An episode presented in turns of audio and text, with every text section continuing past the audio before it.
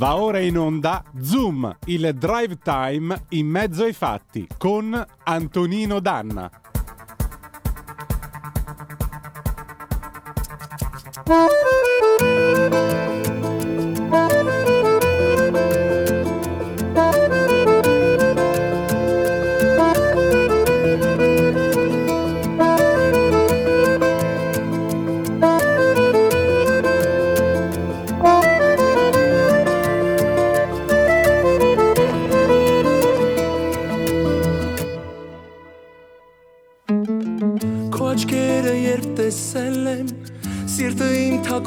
Ասել էինց որ իմն ես լինելու Քեզ գտել քեզնով գերվել եմ իմացել եմ խնդին սերն եմ քեզ տալու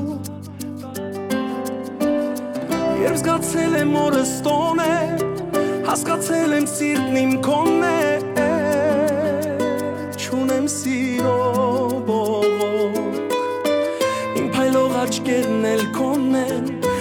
մտածիր, որ պետք չի ինձ ուրիշ Ոչ ոք Չունի աշխարը քեզ նման Չկա չէ դու մի հատեսան նման Սիրել են քեզ ուզում անվեջ Չունի մեր պատմությունը սկիզբ ու վեջ Չունի աշխարը քեզ նման Չկա չէ դու մի հատեսան նման Սիրել են քեզ ուզում անվեջ Չունի մեր պատմությունը սկիզբ ու վեջ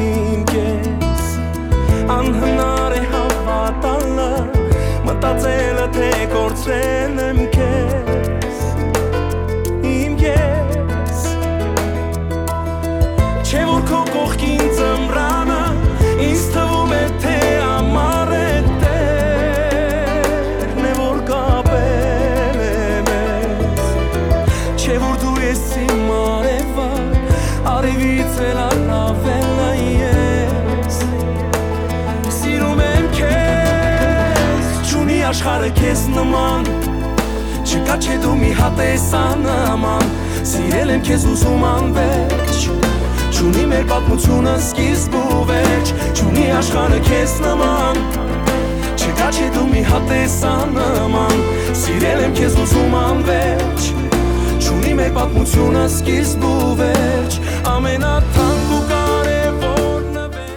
Radio Libertà, dopo questo inizio veramente insolito, diciamo etnico, diamo la linea a Antonino Danna. Questa canzone è una canzone di Rasmi Kamian, è una canzone armena. Si intitola Ciuni Ashkare Kesnmam del 2016, mi scuso con gli amici armeni eventualmente all'ascolto, che si traduce in Non c'è nessuno al mondo come te. La prima volta che t'ho visto il mio cuore mi ha detto che un giorno saresti stata mia. E ora che mi hai tenuto in prigionia, ti darò tutto il mio amore più selvaggio e più forte e sarà soltanto tuo.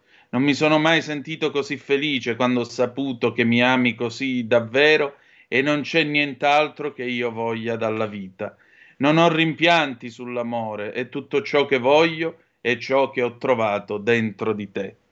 Cominciamo questa canzo- con questa canzone perché questa puntata di stasera è uno speciale dedicato al Nagorno-Karabakh o Artsakh in armeno, questa enclave che sta per essere completamente spazzata via eh, di cultura armena, di cristianità, perché una delle eh, comunità cristiane più antiche della storia cristiana in questo occidente ai confini con l'Asia e eh, l'Artsakh o Nagorno-Karabakh, come ascolterete nel corso di questa trasmissione, purtroppo ormai sta capitolando. Giusto in questi minuti la BBC batte che è cominciato l'esodo dei primi 6.500 profughi dal Nagorno-Karabakh, sono 120.000 in tutto. Il governo di Yerevan ha promesso che accoglierà almeno 40.000 di questi profughi che saranno accolti amorevolmente, annuncia il primo ministro eh, armeno. Molti scappano e dicono alla BBC che scappano perché hanno paura che gli azeri, in realtà, i quali hanno detto che ci sarà trattamento con parità di diritti per l'enclave appena conquistata, pensate, li hanno presi per fame e per sete, con, dopo un lungo e vergognoso assedio nel silenzio dell'Occidente e soprattutto dell'Europa che si vanta di chissà quali diritti. Eh, bene, molti sono scappati perché temono la pulizia etnica, esattamente come è successo nella Jugoslavia degli anni 90. In tutto questo, la Russia, che dovrebbe tenere la pace tra i due contendenti, da un lato l'Armenia, dall'altra l'Azerbaigian, molto probabilmente ha fatto il, fe- il pesce in barile e senza nemmeno darlo, eh, diciamo, dissimularlo, si è schierata dalla parte dell'Azerbaigian, abbandonando il suo alleato armeno. E allora, e allora ci vogliamo riflettere sopra. E proprio per questo, questa sera, voi ascolterete le conversazioni con tre persone che di Nagorno-Karabakh e di tutto quello che sta succedendo, con le ricadute e il legame con la guerra in Ucraina, se ne occupano tutti i giorni. Amiche e amici miei, ma non dell'avventura, buonasera. Siete sulle magiche, magiche, magiche onde di Radio Libertà. Questo è Zoom speciale Artsac. Io sono Antonino Danna, il mio regista è il condottiero Giulio Cesare Carnelli, che voglio ringraziare. E questo è lo speciale, la puntata di oggi, lunedì 25 settembre dell'anno del Signore 2023. Cominciamo la nostra trasmissione. Vi ricordo: date il sangue, in ospedale serve sempre, salverete vite umane. Chi salva una vita umana salva il mondo intero. Secondo appello, andate su radiolibertà.net Cliccate su Sostienici e poi abbonati, troverete tutte le modalità per sentire questa radio un po' più vostra, dai semplici 8 euro mensili della Hall of Fame fino ai 40 euro mensili del livello creator che vi permetteranno di essere coautori e co-conduttori di almeno una puntata del vostro show preferito con il vostro conduttore preferito. Banda alle ciance 346 642 7756 se volete commentare quello che state per ascoltare. La prima ospite di questa sera è una professoressa in pensione dell'Università di Padova, è la professoressa Antonia Arslan, che però è anche una scrittrice che ha vinto svariati premi letterari con le sue opere. E il suo compito è tenere alta la memoria del genocidio armeno. Io non vi dirò quanti anni ha perché non è cortese dirlo nei confronti di una signora. Vi dico solo che vorrei avere la sua stessa forza morale alla sua stessa età. Abbiamo colloquiato venerdì notte sul fuso orario degli Stati Uniti d'America, dove la professoressa Arslan era un rally, una raccolta fondi proprio per i fratelli del Nagorno-Karabakh. State a sentire che cosa ci siamo detti. Vai Giulio Cesare. Allora, questa sera torna con noi a Zoom eh, la professoressa Antonia Arslan, che eh, oltre ad essere stata docente all'Università di Padova è una validissima eh, scrittrice e la sua particolarità è che le sue opere, peraltro pluripremiate, si occupano del genocidio armeno perché le origini della professoressa Arslan sono armene. E lei è stata varie volte nostra gradita ospite, io la ringrazio ogni volta in cui eh, viene da noi e stasera naturalmente immagino che sarà una conversazione forse più accorata delle altre volte perché eh, siamo giunti alla fine della guerra nell'Artsakh o Nagorno-Karabakh come viene chiamato dagli azeri. Lo ricordiamo a chi ci sta ascoltando, l'Artsakh è una enclave di lingua e cultura armena, prevalentemente di lingua e cultura armena, poco distante dai confini dell'Armenia, mi corregga lei se sbaglio, ma già in certo. territorio eh, dell'Azerbaigian. Più volte certo. ci sono stati motivi di attriti tra eh, Yerevan, cioè l'Armenia, e l'Azerbaigian, ma stavolta siamo giunti a Red Razionem. Che cosa è successo in particolare, professoressa? Guardi, è una, stor- è una, storia che parte da lontano, ma che è assolutamente eh, chiara, trasparente. Questo territorio, che è un piccolo territorio Abitato, sopra, abitato, da armeni, e territorio di montagna, quindi, quindi proprio in mezzo al Caucaso, era, è abitato da armeni da tre millenni, e, è una delle culle del popolo armeno, ma eh, nel 1921 Stalin, plenipotenziario di Lenin per il Caucaso, lo ha, lo ha eh, diciamo, attribuito alla sovranità dell'Azerbaigian insieme a un altro territorio eh, più, più, distante, ma sempre in quella zona, che si chiama Nakhichevan.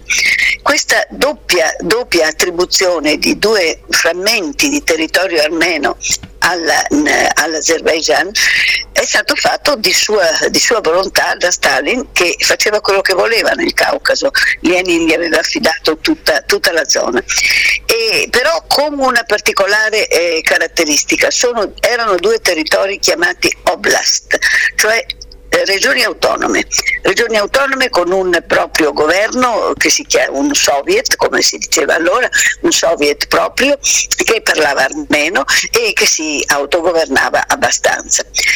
La, la, la, la storia è cominciata quando è caduta l'Unione Sovietica e il il, il, ogni, ogni, pezzo del, del, del, dell'Unione Sovietica è diventato, è diventato, nazione, che gli abitanti di, queste, di questa zona hanno tentato di chiedere un'autonomia che non è stata concessa, per cui hanno fatto una guerra nel 1991-94 che hanno vinto e, che, e che, in pratica ha permesso loro di essere una, una, piccola nazione autonoma, non riconosciuta se vogliamo, non annessa all'Armenia ma indipendente. Ecco, questa è la chiave di tutto.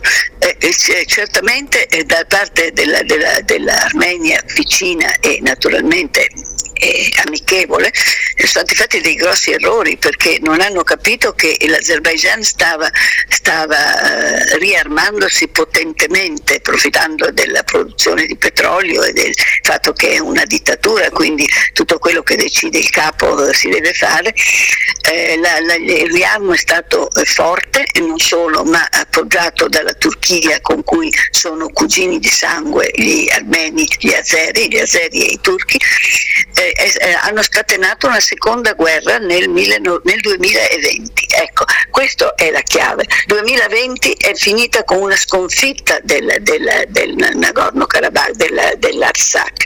L'Arsak ha perso i territori che aveva conquistato vent'anni prima ed è rimasto sotto piccola, una piccola enclave, sotto diciamo, difesa dalla, da una linea di interposizione di soldati russi. E questa è la chiave di tutto, perché il fatto che adesso la Russia sia eh, in, completamente occupata dalla guerra in Ucraina e, e anche eh, ha fatto sì che in pratica questa linea di soldati russi non li ha più difesi. E otto mesi fa l'Azerbaigian ha unilateralmente chiuso l'unica strada di accesso che collegava, l'unica strada che collegava ancora questa piccola repubblichetta autonoma con la madrepatria armena. Sono otto mesi che questa gente è chiusa dentro, con una progressiva mancanza di cibo, di, di generi di prima necessità, di medicine, di elettricità, di tutto quello che, che, che, tutto quello che proprio serve a vivere. E dopo otto mesi in cui man mano si parlava ormai di, di, di, uh, di starvation, come dicono proprio di, di mancanza dei più elementari di cibo, loro stessi, noi abbiamo, io ho contatti con alcuni di loro, molto, persone molto serie, mi hanno detto che ormai cibo ne avevano ancora per un mese, non di più, poco ma comunque minimo di sopravvivenza, medicine niente, eh, man mano hanno, gli, gli azeri hanno chiuso questa strada, poi man mano si sono fatti più aggressivi e l'altro giorno hanno scatenato, cosa che io prevedevo da, da un mese purtroppo, una, una, una specie di offensiva definitiva. Senta, lei è più brava di me nell'uso delle parole. Allora, posso dire che questo è stato un assedio per fame? O sbaglio? Sì sì, lo può dire, lo può dire perché, perché mi si stringeva il cuore, guardi, eh, con, con, un gruppo di, di, con la mia amica eh, Nash, professoressa Nash Marshall, eh, che, eh, si, che, è americana ma si occupa di armeni da, da, parecchi anni, ha scritto anche dei bellissimi libri, e con, e con un gruppo anche di, di amici armeni e italiani, eh, scusi, americani e italiani, abbiamo cercato di fare di tutto per riuscire a convincere, a persuadere. Ci sono state proteste, ci sono state prese di posizione anche del Parlamento europeo, dell'Unione europea però silenzio assoluto. Il Parlamento europeo però si è pronunciato, la Corte dell'AIA si è pronunciata, l'Azerbaijan ha proceduto senza deflettere limitando sempre di più perfino i passaggi delle, delle, delle, mm, dei, dei, camioncini, delle, delle ambulanze, delle ambulanze del, della Croce Rossa anche della Croce Rossa russa e naturalmente i soldati russi che erano lì in mezzo, che sono lì in mezzo, eh, hanno fatto finta di non vedere. Quindi perfino, perfino, delle ambulanze con gente veramente agli estremi che doveva essere curata sono state bloccate o rispedite indietro o addirittura se, sequestrati questi poveri malati. Questo è, semplicemente un'escalation che, che porta adesso alla, alla, fine brutale di tutto. Genocidio è, cioè, eh, cioè quello, che, quello che significa un tipo di genocidio, morte per fame, morte per, per privazione di tutto. E, e, e poi volontà di togliere qualsiasi ricordo realtà armena dalle terre conquistate.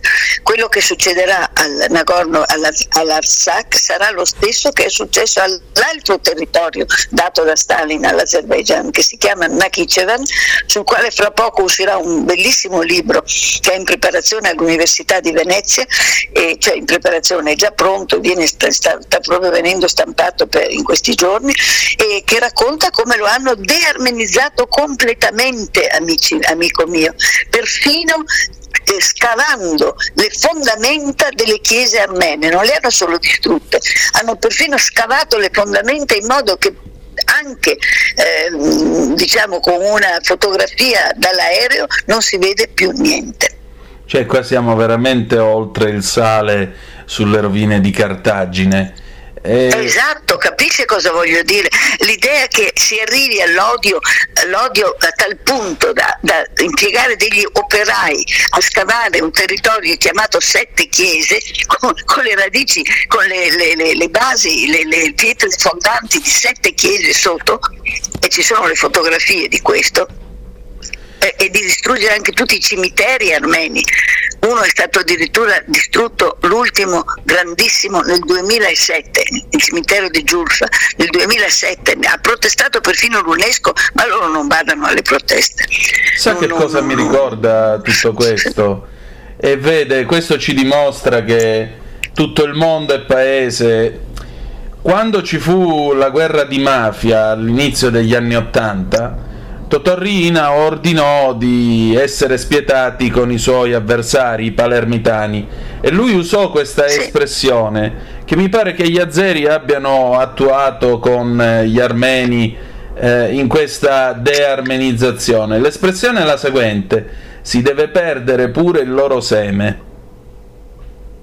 Credo che gli azeri stiano applicando alla lettera il principio di Totorrina cioè si deve perdere sì, proprio la, la, radice, il DNA persino degli armeni. Sì, infatti, infatti, infatti, pensi che nell'altro territorio più piccolo e, e più isolato, chiamato Nakhichevan, come dicevo, gli, gli hanno fatto scappare gli abitanti e come dico hanno dissepolto perfino le pietre fondanti eh, delle chiese ed è quello che faranno anche nell'Arsak per poter dire che non sono mai state armene, che erano popolate da azeri che invece sono arrivati eh, eh, sono arrivati qualche secolo fa dalle steppe dell'Asia centrale, ma mm, lei sa come, che una bugia ripetuta cento volte e quando ormai non si vede più niente nel territorio diventa, diventa verità, lo diceva anche Goebbels.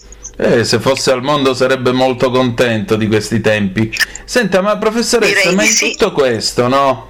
Perché che io ricordi c'era un trattato di, di, alleanza e se non sbaglio di assistenza anche militare tra Armenia e Russia.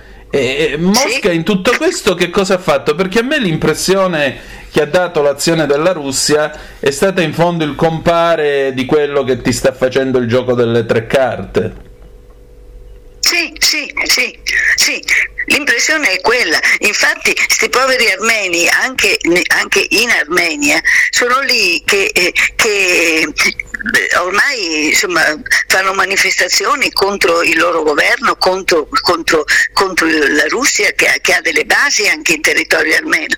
Ed è una politica anche per la Russia suicida perché è l'unico paese del Caucaso che era alleato dell'Armenia, ma evidentemente, evidentemente hanno più. ragioni che, che, noi non sappiamo, non lo so. Ecco. Comunque eh, ci sono, ci sono, eh, ci, ci, ci, ci sono delle, delle, realtà e la guerra in Ucraina è una di queste. Eh, naturalmente gli interventi dall'Occidente non vanno, non vanno, solo in Ucraina, è solo lì che, che addirittura noi andiamo a combattere. Certo. Forniamo armi e tutto quanto. Ecco, e vede, eh, qui è come se si stesse sviluppando una Polaroid dell'orrore e ogni volta in cui lei mi risponde aggiunge un nuovo dettaglio. Adesso ne aggiungiamo un altro allora. In tutto questo, l'Occidente che ha la bocca piena di valori, di libertà e quant'altro, ha davvero paura di perdere in fondo il gas dell'Azerbaigian per non fare nulla davanti all'Artsakh?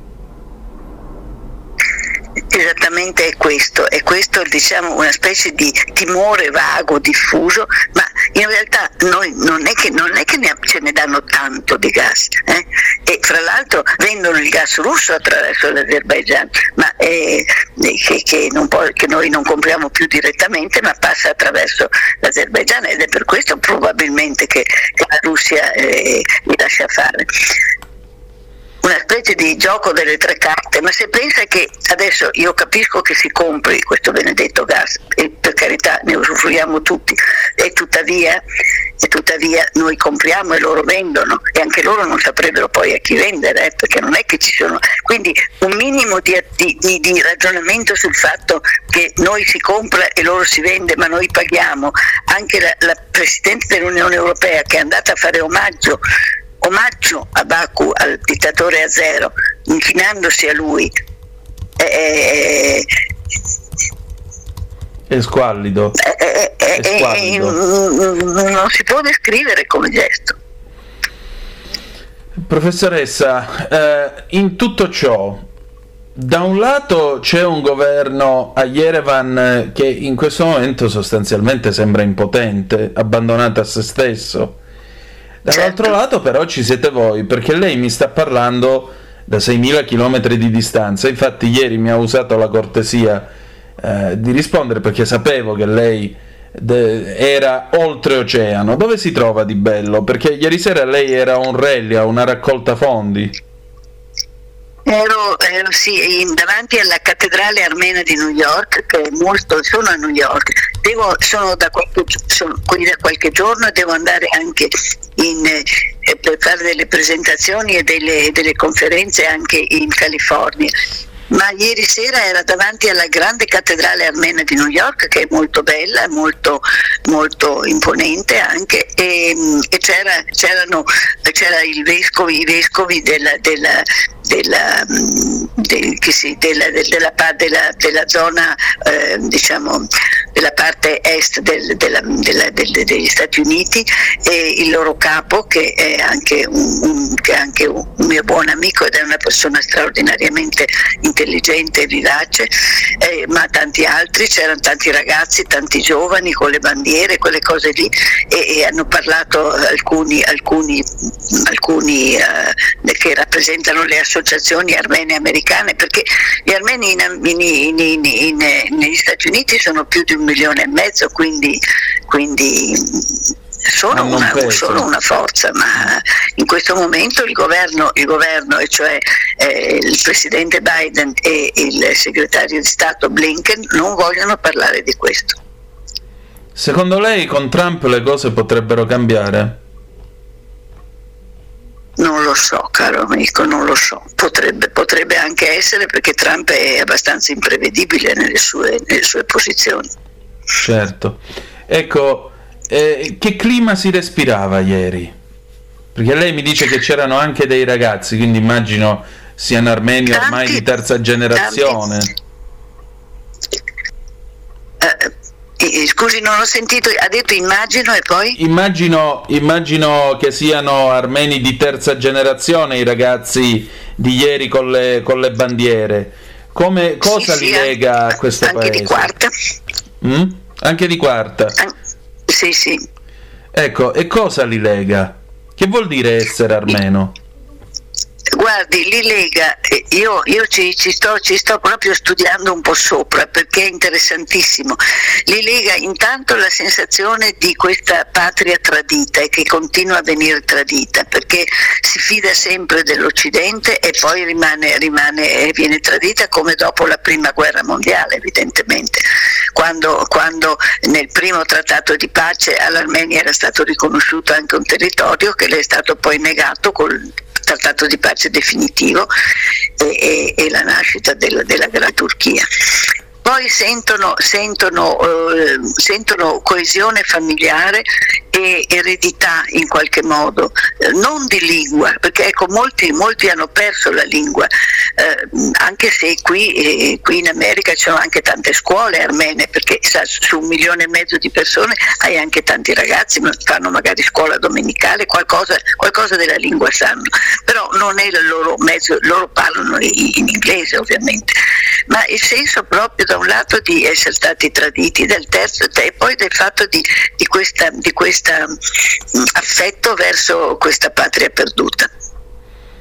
Sì, che... E anche verso la patria attuale, perché molti, il fatto che oggi con la facilità di comunicazioni che c'è, tanti giovani armeni e americani vanno in Armenia, capisce? Stanno lì per un po', alcuni ci vanno anche a vivere, altri ci vivono per un po', quindi c'è una forte, non sono solo eh, persone anziane con, con, che coltivano i ricordi, sono anche molti giovani che, eh, che come per esempio eh, anche dei, delle band musicali, quella per esempio dei, dei System of Down, no? Sì. eh, eh, che, sono, che, sono, tutti armeni e che si stanno spendendo molto, mm, fanno riunioni e, e, raccolgono soldi, ma i soldi non arrivavano. Pensi che, il, pensi una cosa che non vi, le ho detto prima, in, in, davanti alle, allo sbarramento de, del, del, corridoio di Lacin, si chiama così, cioè di questa unica strada che collegava che collega scusi, la, l'Arsac con l'Armenia,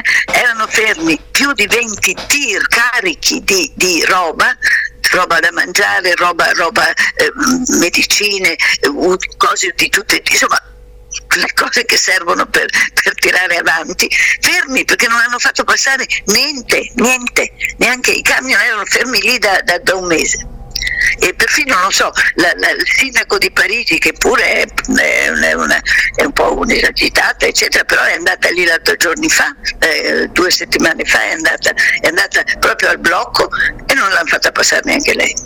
Niente meno. E, professoressa, senta, ma con i soldi che avete raccolto che cosa cercherete di fare? Guardi, se, se, si verifica quello che tutti temiamo, e cioè che questa povera gente deve assolutamente espatrierà e lascerà il suo. Cercheremo di aiutarli nel, nel, nello stabilirsi in Armenia perché avranno bisogno di tutto. Certamente li lasceranno, li faranno uscire come, come, come i loro antenati, eh, più o meno a piedi, capisci? Niente meno, cioè, sembrano, quindi, quindi sembra, sembra la marcia degli ebrei liberati da Auschwitz. Dentro, avevamo mille, mille progetti e sarà, sarà senz'altro devoluto a questo. Certamente. Professoressa, senta, mh, si può trovare una parola di speranza in tutta questa disperazione, secondo lei? Perché vede, mentre lei parlava e diceva della forte identità degli armeni, io ho pensato a un altro popolo che non si è mai arreso e che ci ha creduto fino alla fine, e quel popolo sono gli ebrei. E eh sì, eh sì. Voi avete la stessa ostinazione, lo stesso coraggio eh, ammirevole degli ebrei. Allora, a maggior ragione, le vorrei dire proprio questo. Si può, si può trovare una parola di speranza in tutto questo?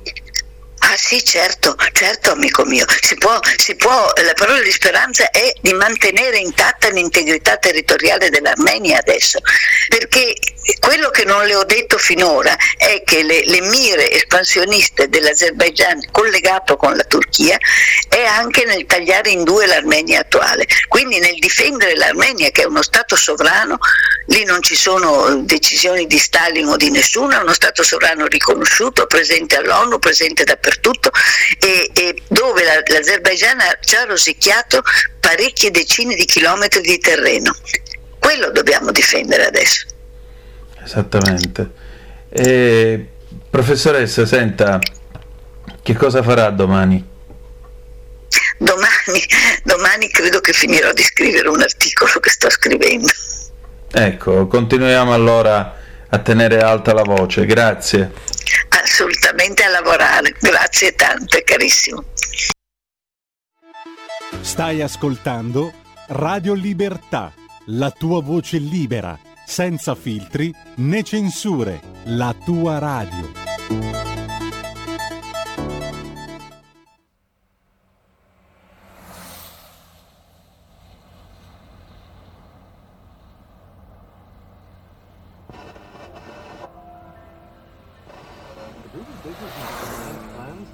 Nuclear fallout shelter at Peterborough and Cambridge.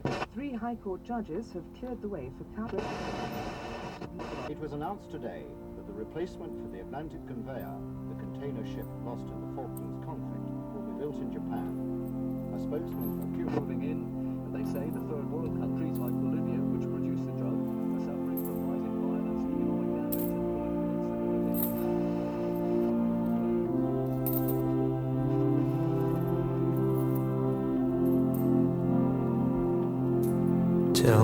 true, tell me why was Jesus crucified? Was it for this that Daddy died? Was it you? Was it me? Did I watch too much TV? Is that a hint of accusation in your eyes?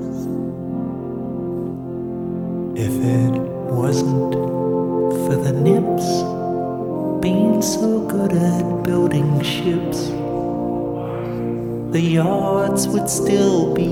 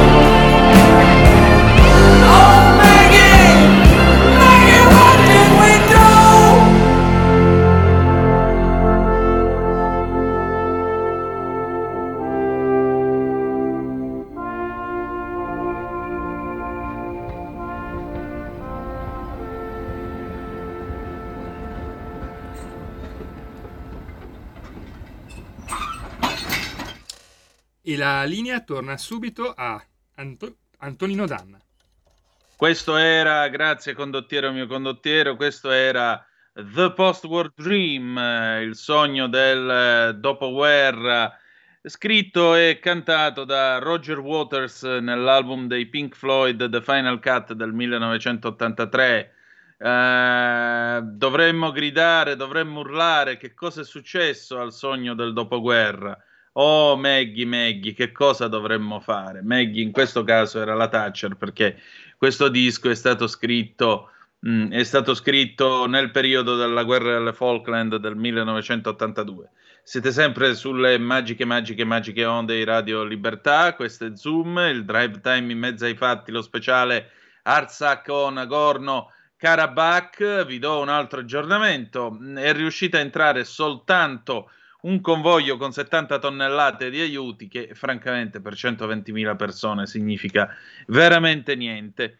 Il governo azero, dopo aver fatto una parata dei mezzi, con i mezzi che sono stati sottratti agli armeni dopo la loro, la loro resa, ha anche comunicato che non c'è niente da vedere nell'Artsakh, è tutto a posto e che eventualmente poi, se, se sarà necessario, eh, il, come si dice, eh, l'ONU, se vorrà, potrà mandare tutte le ispezioni del caso. Adesso noi andiamo a dare un'occhiata sul campo e a vedere quali sono gli interessi geostrategici in ballo, perché qui non è solo una questione eh, di azeri che sono musulmani e di armeni che sono cristiani, non è solo questo, è anche una questione di soldi, di petrolio, tanto, di gas, tanto, gas che deve arrivare tra l'altro anche in Europa, che passa da questo crocevia.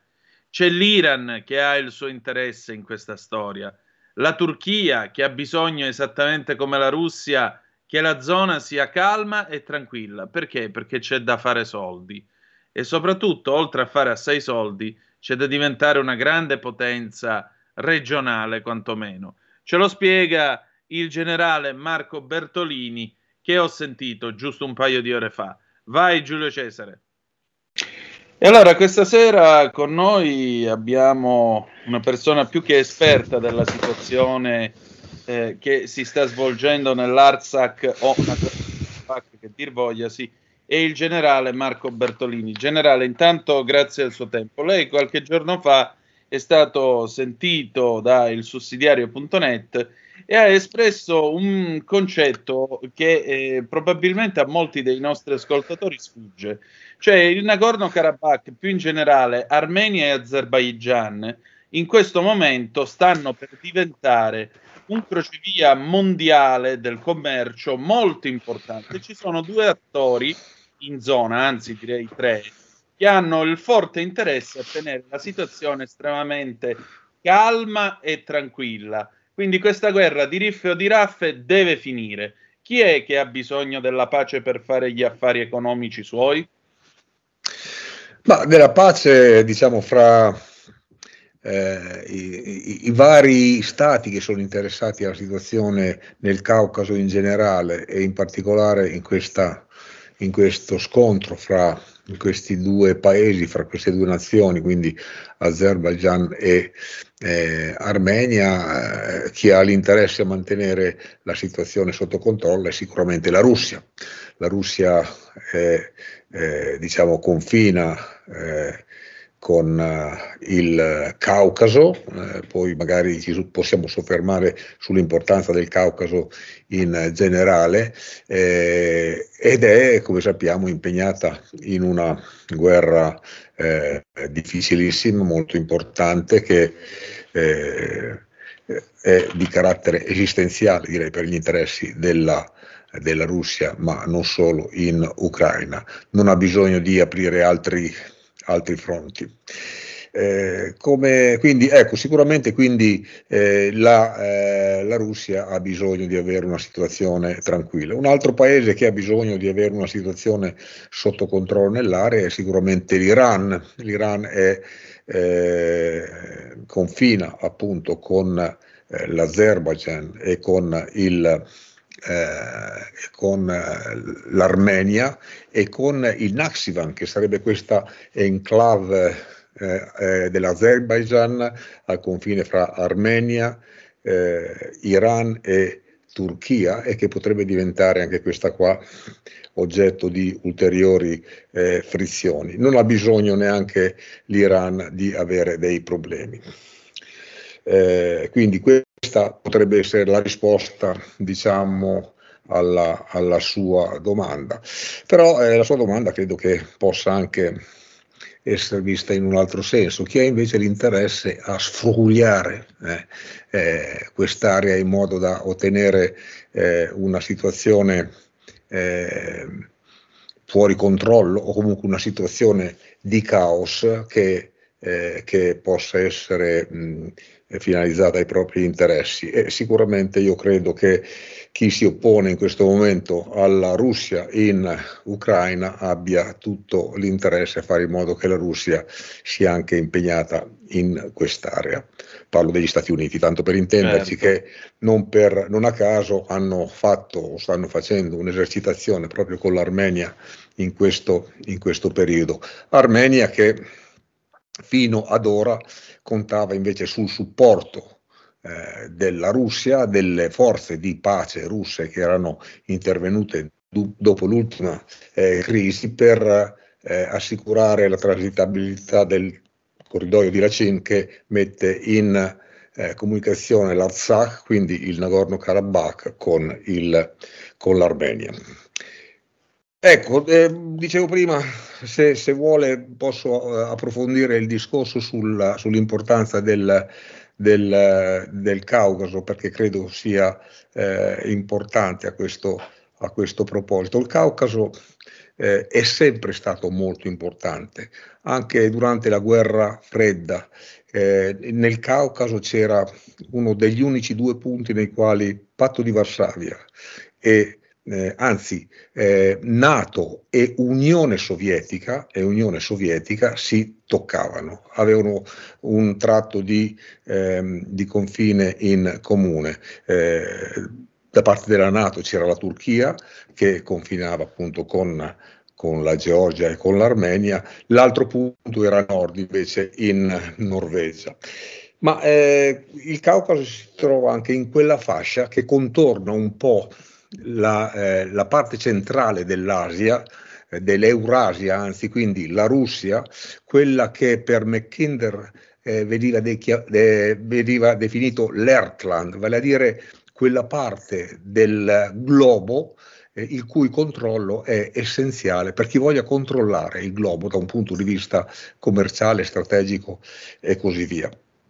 Ecco, ed è un'area eh, nella quale ci sono delle realtà statali che eh, hanno, hanno, degli approcci eh, particolari, una, hanno diciamo, degli interessi contrastanti fra di loro. Una di queste qua, eh, importantissima, della quale potremmo correre il rischio di eh, trattare in futuro, è la Georgia. Georgia che, eh, nella quale i russi sono già intervenuti i, i, russi hanno, hanno rioccupato l'Abkhazia, che sarebbe quella punta di questo triangolo, che sarebbe il territorio della Georgia, che eh, è bagnata dal Mar Nero, Mar Nero che è fondamentale anche ai fini della guerra in, in Ucraina. In Georgia c'è stata la guerra nell'Ossetia del Sud, una regione abitata da russi o russofoni eh, comunque sia una, quindi una, eh, la Georgia eh, conferma la sua importanza strategica. Georgia che non fa mistero da tempo di voler entrare nella Nato, di voler entrare nell'Unione Europea. Eh, e questo contro che quelli che sono i desiderata russi.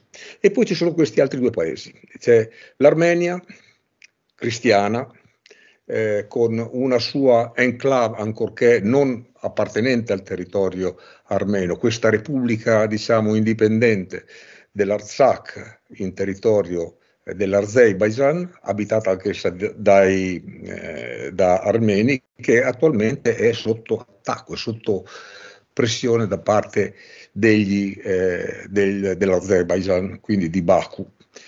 E poi c'è l'Azerbaijan che appunto a sua volta ha una sua dependance, potremmo dire, staccata dal territorio eh, principale del paese eh, incapsulata, come dicevo prima, fra l'Armenia, la Turchia e soprattutto eh, l'Iran. Ecco, fra questi due paesi adesso c'è un gioco, un gioco diciamo abbastanza eh, pericoloso, eh, che è facile anche da essere per essere strumentalizzato da parte dei vari aventi causa eh, nell'area.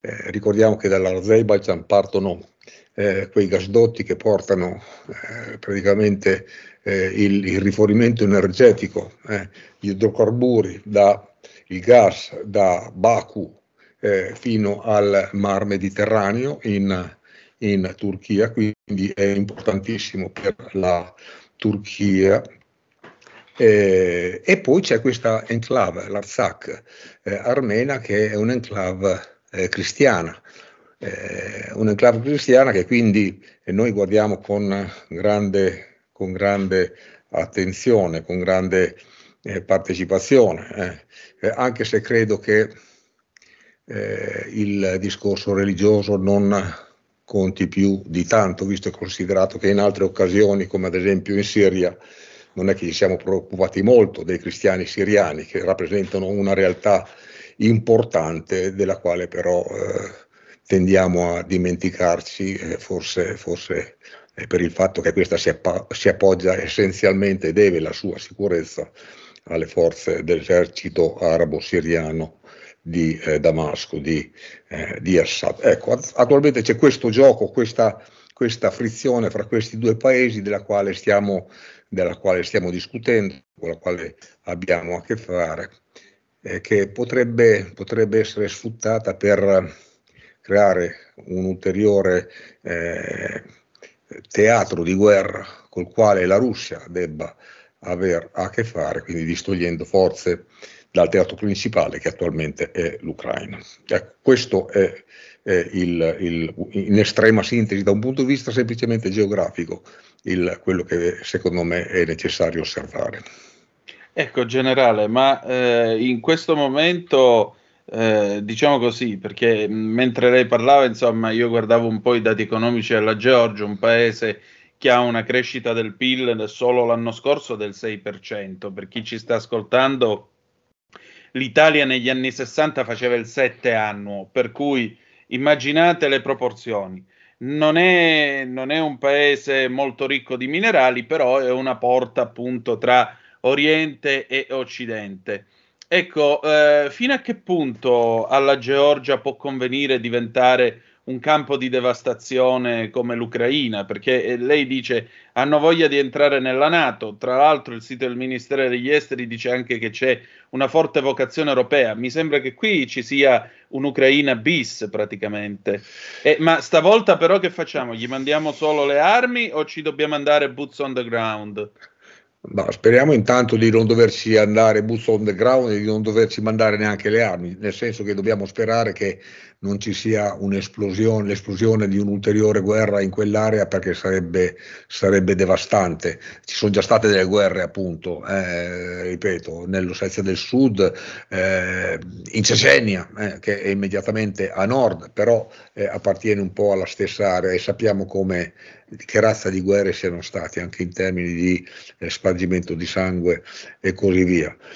Diciamo che io non so se la, eh, la Georgia abbia un interesse, ehm, un interesse originale, diciamo, a eh, farsi sponsorizzare da una realtà, sia essa la Nato, sia essa l'Unione Europea, che è abbastanza distante. È vero che c'è la Turchia che confina con eh, con la Georgia, però la Turchia abbiamo visto che ha sempre un approccio abbastanza originale nei confronti dei suoi doveri eh, di lealtà nei confronti dell'Alleanza Atlantica e così via. Non credo che la Georgia abbia l'interesse ad arrivare a, eh, a uno scontro eh, diretto, perché in fin dei conti sarebbe a piedopera eh, per la Russia per, per, per, intervenire. È chiaro che la Russia impiegata com'è, impegnata com'è in Ucraina avrebbe dei problemi, ma sicuramente non credo che ne potrebbe venire del bene alla, alla Georgia. Sono paesi questi che eh, hanno il loro, eh, il loro, valore aggiunto proprio sul fatto di essere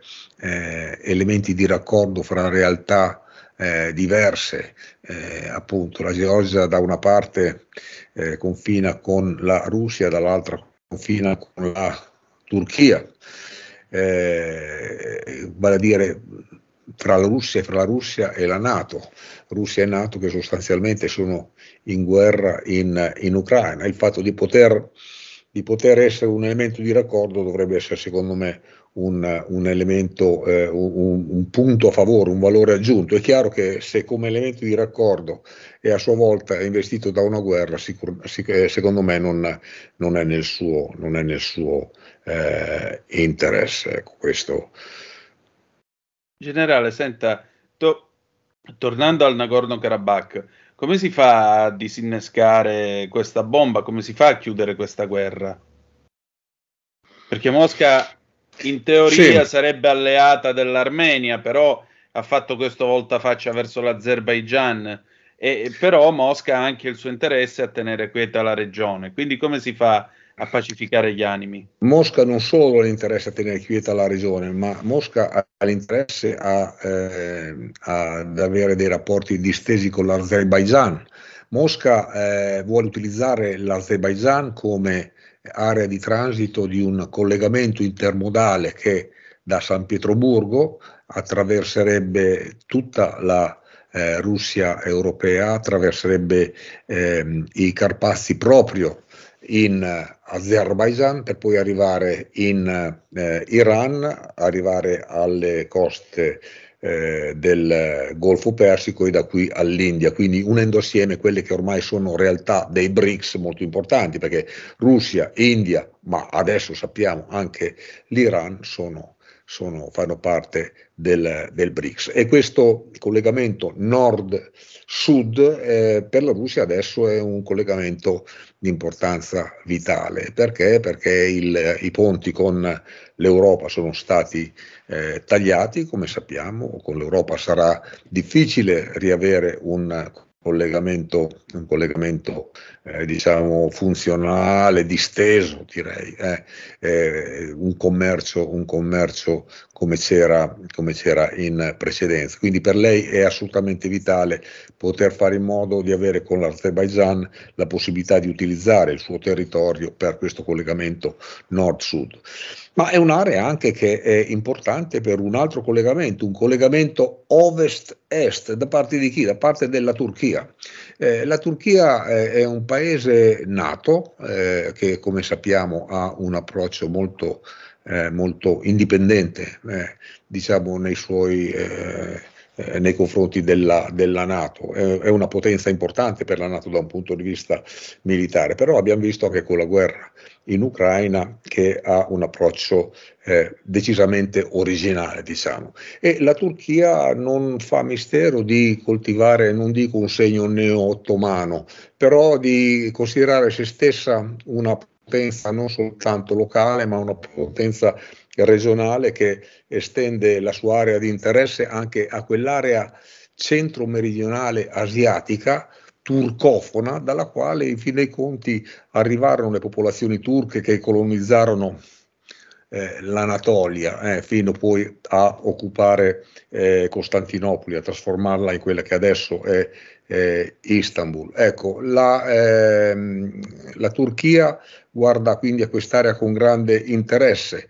Eh, la Turchia, eh, utilizzando un passaggio eh, dal Naxivan, quindi quest'area eh, questo distaccamento eh, diciamo, dell'Azerbaijan incuneato fra Turchia, Armenia e Iran e poi il, l'Azerbaijan vero e proprio attraversando il Mar Caspio potrebbe arrivare appunto a quell'area turcofona che le dicevo, area nella quale la Turchia ha sempre coltivato i suoi interessi in questi ultimissimi anni, anche durante l'operazione in Afghanistan. L'atteggiamento della Turchia in Afghanistan è stato del tutto diverso rispetto a quello degli altri appartenenti alla Nato, è sempre stata molto, molto più terza di quanto non siano stati eh, gli altri contingenti, proprio perché ha degli interessi direi nazionali eh, da, eh, da, tutelare. Eh, ci sono affinità di carattere culturale, di carattere linguistico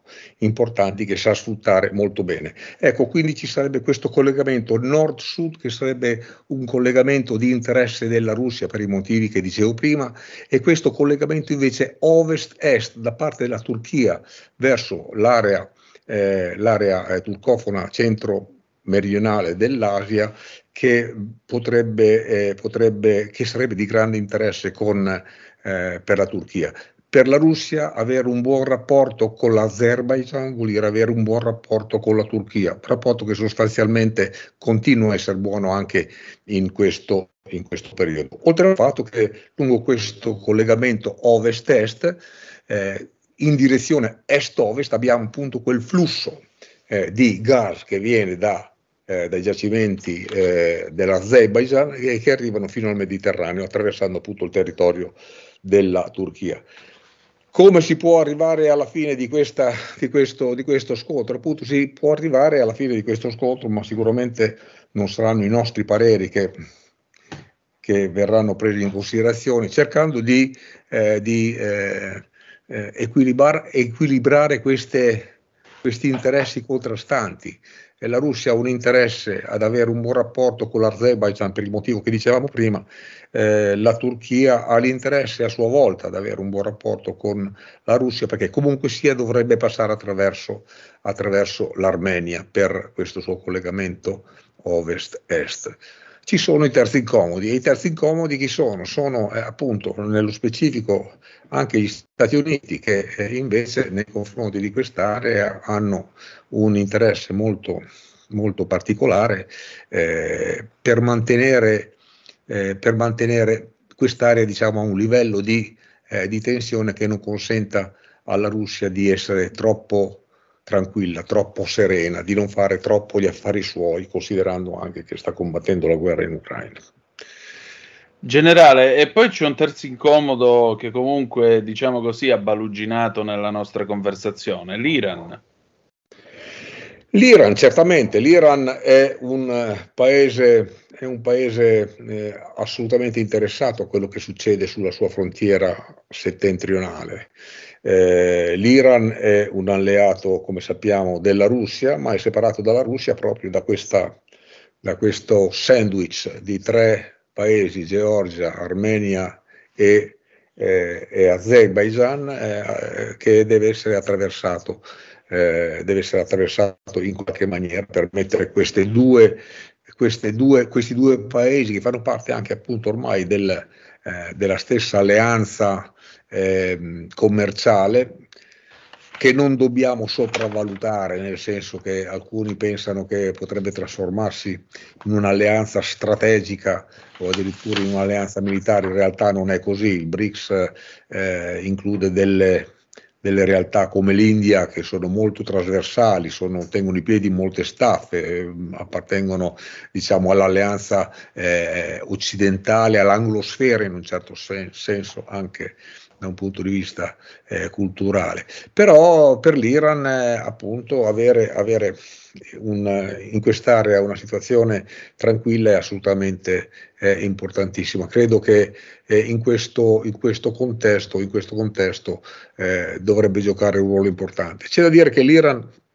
come sappiamo è un paese sciita, eh, quindi dovrebbe avere un rapporto privilegiato con l'Azerbaijan eh, e questo probabilmente ne farà uno strumento che la Russia eh, cercherà di, di, di, sfruttare proprio per, per fare i propri, i propri interessi eh, nell'area. Generale, un'ultima cosa e la ringrazio del suo tempo. Eh, in tutto questo che ci può essere un legame, mh, come sostiene per esempio il collega nello scavo, di avvenire tra la guerra in Ucraina e la questione del, del Nagorno? Ma sì, in un certo senso per i motivi che dicevo prima. Eh, eh, il, il, la Russia ha l'interesse a non avere problemi a sud, visto che è impegnata ad ovest. Punto. Questo, questo. Al contrario, chi invece si eh, contrappone alla Russia in Ucraina eh, non può non vedere con benevolenza diciamo, eh, un po' di effervescenza anche nel Caucaso, o non solo nel Caucaso, intendiamoci, parlo di tutta l'area eh, centro-meridionale del, dell'Asia, che include appunto anche le ex repubbliche eh, sovietiche, Kazakistan, eh, Kirghizistan, Turkmenistan e così via.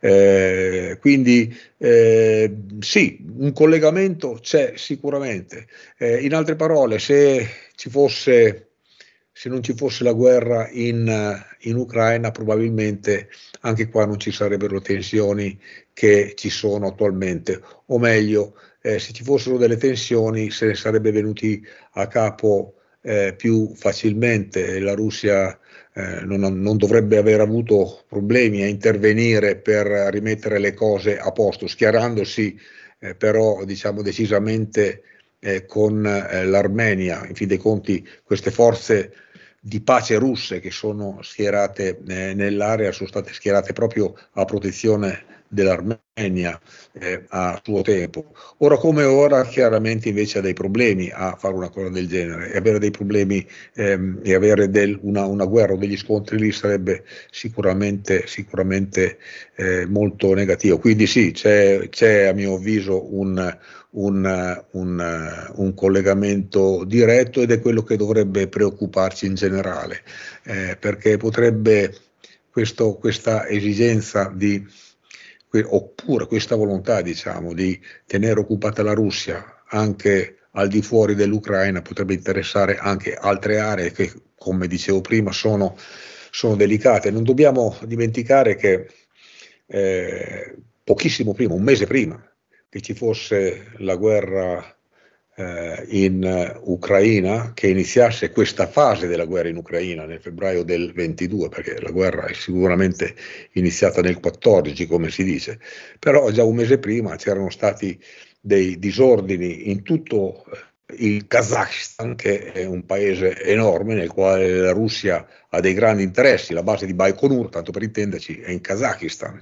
Eh, c'erano stati degli, dei disordini molto grossi dovuti, eh, diciamo, eh, che, che, avevano questo paese che è grande esportatore di eh, semiconduttori, quindi molto importante, eh, disordini dei quali si venne a capo proprio grazie all'intervento delle forze, delle forze eh, russe. Quindi ecco, è un'area questa eh, che va dal Caucaso verso est che è tutta quanta molto, molto delicata. Grazie. Prego.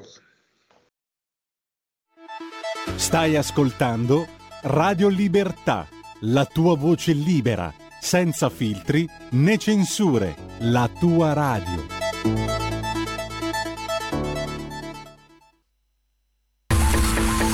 Ehi tu, non trovi più il segnale di Radio Libertà sulla tua radio DAB? Non disperarti, risintonizza. Sì, ma come? È facile, tasto menu, poi scegli il tasto corrispondente alla ricerca automatica dei canali, attendi qualche minuto e tutte le stazioni DAB della tua zona saranno disponibili.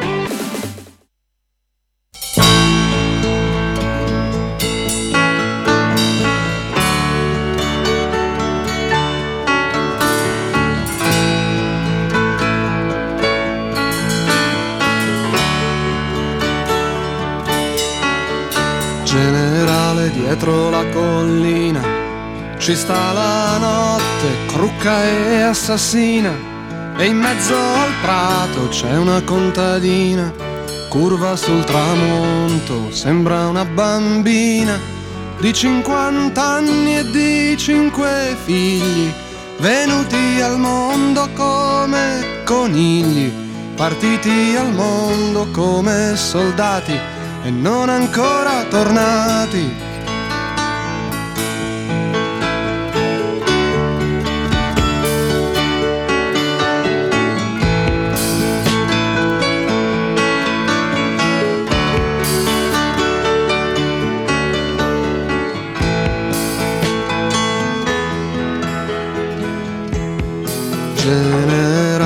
dietro la stazione. Lo vedi il treno che portava al sole, non fa più fermate neanche per pisciare. Si va dritti a casa senza più pensare che la guerra è bella anche se fa male, che torneremo ancora a cantare e a farci fare l'amore l'amore dalle infermiere.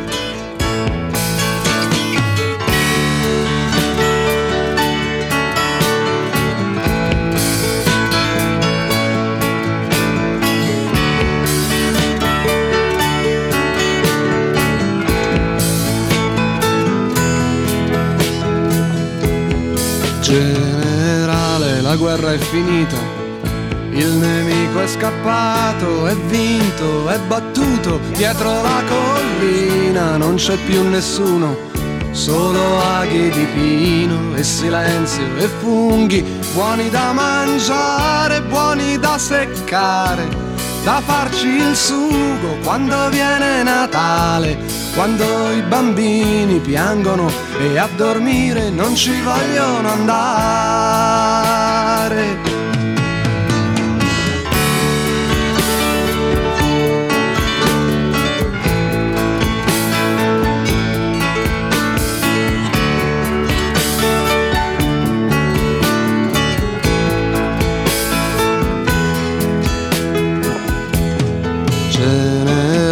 Queste cinque stelle, queste cinque lacrime sulla mia pelle, che senso hanno dentro il rumore di questo treno, che è mezzo vuoto e mezzo pieno, e va veloce verso il ritorno, tra due minuti è quasi giorno, è quasi casa è quasi amore.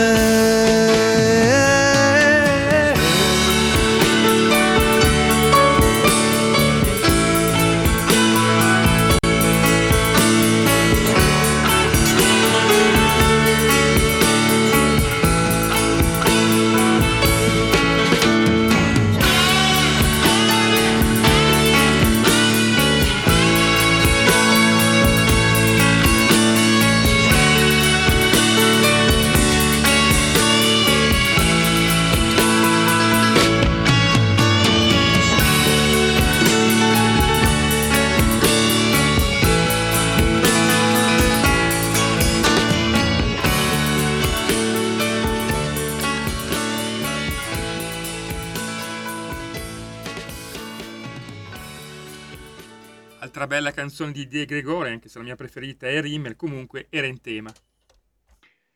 Grazie condottiero mio condottiero, avete ascoltato Generale di Francesco De Gregori, anno di grazia 1978, siete sempre sulle magiche, magiche, magiche onde di Radio Libertà, questo è sempre Zoom il drive time in mezzo ai fatti speciale Artsakh o Nagorno-Karabakh che dir si voglia.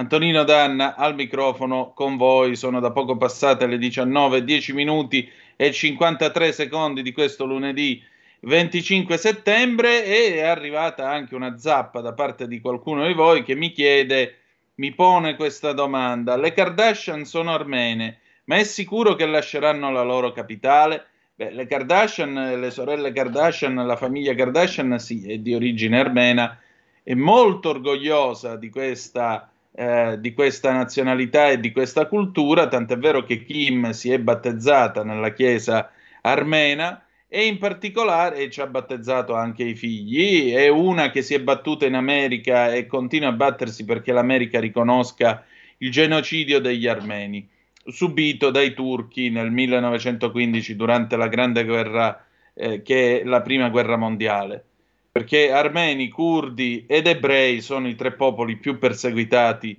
del XX secolo. Detto ciò, gli ebrei poi da molto più tempo, come sappiamo.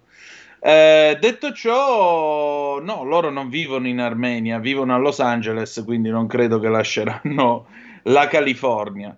Eh, nel frattempo, 346 642 7756 se volete dire la vostra. Oh, mentre la storia ci sopravanza, domenica pomeriggio ho parlato con Nello Scavo. Nello Scavo, e con questo concludiamo il nostro, con questo intervento, con questo faccia a faccia chiudiamo il nostro speciale dedicato all'Arsac. Nello Scavo è reduce proprio da un viaggio all'interno dell'Arsac, mi parlava da Odessa. E, beh, state un po' a sentire perché secondo lui c'è una correlazione tra quanto sta accadendo in Artsakh e quanto lui racconta dall'Ucraina martoriata dalla guerra. Vai Giulio Cesare. Allora, stasera Zoom per il nostro speciale dedicato all'Artsakh con Nagorno-Karabakh abbiamo qualcuno che è di ritorno proprio da lì e questo qualcuno è ampiamente qualificato a parlare, un amico di questa trasmissione, soprattutto è un valentissimo inviato di guerra, in questo caso inviato del quotidiano dei Vescovi a venire, il nostro Nello Scavo. Nello, io ti ringrazio come sempre della tua cortesia e disponibilità. Allora, che, com'è la situazione nell'Artsakh o Nagorno-Karabakh? Ah, prima di tutto ringrazio io te e chi ci ascolta. Eh, la situazione lì è molto eh, complicata ma per certi versi prevedibile perché negli ultimi mesi l'Armenia aveva progressivamente preso le distanze dalla Russia che è il paese che avrebbe dovuto garantire con la sua forza di pace di circa 2000 uomini eh, la sicurezza eh, della minoranza cristiana armena eh, del Nagorno-Karabakh in questa regione del sud eh, del Caucaso eh, all'interno, all'interno, del territorio azero. Eh, negli ultimi nove mesi l'unico corridoio di accesso dall'Armenia al Nagorno per far arrivare in particolare aiuti umanitari, viveri, beni di prima necessità, farmaci, carburante è il corridoio di Lacin che è un pezzo di strada piuttosto breve ma che si inerpica eh, sui monti, è stato sigillato dalle forze azere. Eh, tanto che si è parlato addirittura di tentato genocidio perché eh, si, è, si, è, fatto in modo che vi fosse anche un problema enorme di malnutrizione. Eh, nel, frattempo, nel, frattempo, l'Armenia ha capito che i 2000 soldati russi non riuscivano a persuadere l'Azerbaigian di lasciare almeno questo spazio di comunicazione e sono successe due cose. La prima, l'Armenia ha cominciato a prendere distanza alla Russia riguardo alla guerra in Ucraina e, e ha inviato aiuti umanitari oltre che esponenti politici a solidarizzare in Ucraina e questo ha irritato parecchio Mosca. E poi una settimana prima dell'aggressione della, uh, della, dell'Azerbaigian nel Nagorno-Karabakh il governo armeno aveva fatto sapere alla Russia di avere intenzione di aderire alla Corte Penale Internazionale. Mm. e questo ha provocato uh, una reazione eh, importante da parte di Mosca che ha detto che giudicava questo atteggiamento deplorevole e che vi sarebbero state conseguenze, perché insomma come sappiamo la Corte Penale ha messo in mandato di cattura per, eh, per Vladimir Putin. Tutto questo ha accelerato i tempi, è arrivata questa, questo raid, questo blitz di 24 ore delle forze armate eh, azere che hanno presto avuto la meglio sulla, sui combattenti separatisti eh, armeni del, del Nagorno e diciamo, siglato una tregua ma l'incertezza è sul futuro, cioè che fine faranno i 120.000 cristiani armeni che vivono nel Nagorno-Karabakh. Ecco, la professoressa Antonia Arslan che io ho sentito per questo speciale dedicato all'Artsakh ha detto una cosa che trovo agghiacciante. Eh, dice che praticamente gli azeri in alcune zone già conquistate stanno letteralmente radendo al suolo sia espiantando eh, i cimiteri e distruggendo addirittura le fondazioni degli edifici riconducibili alla cultura armena. Eh, tu che cosa hai trovato? Che cosa hai visto? Allora, noi abbiamo, abbiamo avuto conferma, abbiamo avuto conferma, non è una conferma visiva, proprio perché è impedito ai giornalisti e in generale agli stranieri di entrare nell'area, che è totalmente controllata, circoscritta dai soldati, eh, dai soldati azeri. Eh, il convoglio della Croce Rossa Internazionale sabato pomeriggio a raggiungere il Nagorno-Karabakh e abbiamo delle fonti all'interno del, delle club, questo sì, che con grande difficoltà e anche a rischi molto alti ci comunicano, ci danno le informazioni e ci trasmettono dei materiali. Ricordiamo che lì è stata tra l'altro staccata l'elettricità, internet, le linee telefoniche e quindi bisogna trovare le forme di comunicazione alternative. Eh, per fortuna diciamo, ci sono alcune linee satellitari che continuano a funzionare e questo ci permette di avere accesso ad, alcune, ad, alcuni, ad alcuni, fatti. E quello che sappiamo dai filmati che abbiamo ricevuto, abbiamo visto è che i soldati azeri stanno eh, eh, smitragliando le abitazioni nei villaggi eh, più remoti, abitazioni disabitate al momento da quello che ci risulta, eh, disabitate perché eh, i residenti sono scappati.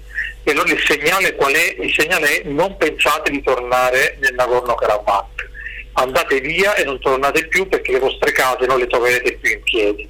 E abbiamo ricevuto delle foto anche di attività eh, piuttosto eh, deplorevole eh, nei cimiteri dove, dove, ci sono delle buche nelle quali prima vi erano, vi erano delle bare di armeni, adesso le buche sono vuote eh, e quindi si presume, come diceva la, la professoressa Aslan, che addirittura perfino i morti vengono portati, portati via, probabilmente vengono accatastati e poi gettati in delle fosse, in delle fosse comuni. Io una cosa che ho scritto qualche giorno fa e non mi pento di averlo scritto anche se mi rendo conto che può sembrare retorica o eccessivamente drammatica, è che dopo l'offerta del governo armeno che proposto si è proposto di accogliere fino a 40.000 famiglie del Nagorno-Karabakh, 40.000 famiglie, ricordiamo sono 120.000 residenti, vuol dire di fatto l'intera popolazione del Nagorno-Karabakh, cioè eh, si è proposta l'Armenia in sostanza di accogliere tutti, questo vuol dire che molto probabilmente già nel prossimo Natale, e non manca moltissimo tempo, in t- tante chiese del Nagorno-Karabakh non suoneranno le campane a festa perché questa minoranza verrà di fatto sradicata e si completerà un piano che è cominciato, che è cominciato secoli fa, ripetuto decenni fa e che, e che, si completerà probabilmente nei prossimi giorni perché anche restasse uno sparuto diciamo, gruppo di, di armeni dovrebbero convivere in una situazione difficilissima con la maggioranza azera che probabilmente verrà trapiantata in quell'area. Insomma, praticamente qui sta succedendo lo stesso che è successo subito dopo la guerra con gli esuli istriani, gente che è tornata a Pole e ha trovato casa loro abitata dai, dagli slavi, dagli jugoslavi. Qui addirittura nemmeno sì, potranno tornare. È, è, così, è così ed è un timore, ecco, a meno che non intervenga la comunità internazionale, ma la comunità internazionale in questo momento ha le armi completamente spuntate. Il ministro degli esteri italiani ha generosamente offerto l'Italia, Roma in particolare, quale sede dei colloqui di pace tra Azerbaigian e separatisti armeni.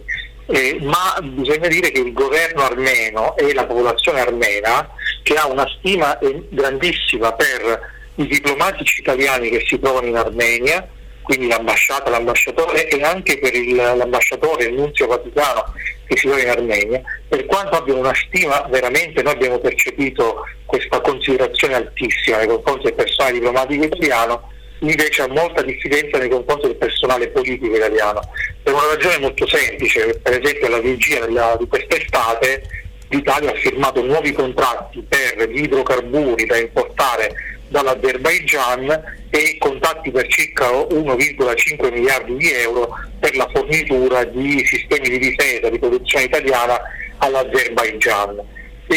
L'Armenia a sua volta si trova ben stretta in una tenaglia perché può tentare di ribellarsi a Mosca ma rischierebbe da una parte di subire quello che si è tentato di fare in Ucraina, e cioè un'aggressione dell'Azerbaigian sulla piccola Armenia, di un paese di 2.700.000 abitanti con un esercito che non è certamente un esercito in grado di contenere eh, l'onda d'urto della forza azera in questo momento.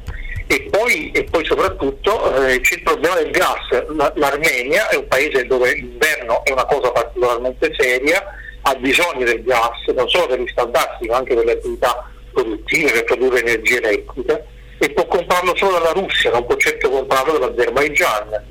E, e, e, quindi il gioco forza è costretto a mantenere i rapporti con, uh, con, Mosca nella speranza che un alleggerimento delle relazioni in passato sempre difficili con la Turchia possa far ritrovare dire, una presenza internazionale dell'Armenia eh, meno isolata, meno isolata che gli possa consentire di pesare di più, però ecco gli armeni si sentono veramente abbandonati dalla comunità internazionale e quando dico armeni non mi riferisco solo agli armeni del Nagorno-Karabakh ma agli armeni che vivono nella madrepatria armena. Certo. Senti, per concludere perché so che abbiamo poco tempo, e la Russia in tutto questo?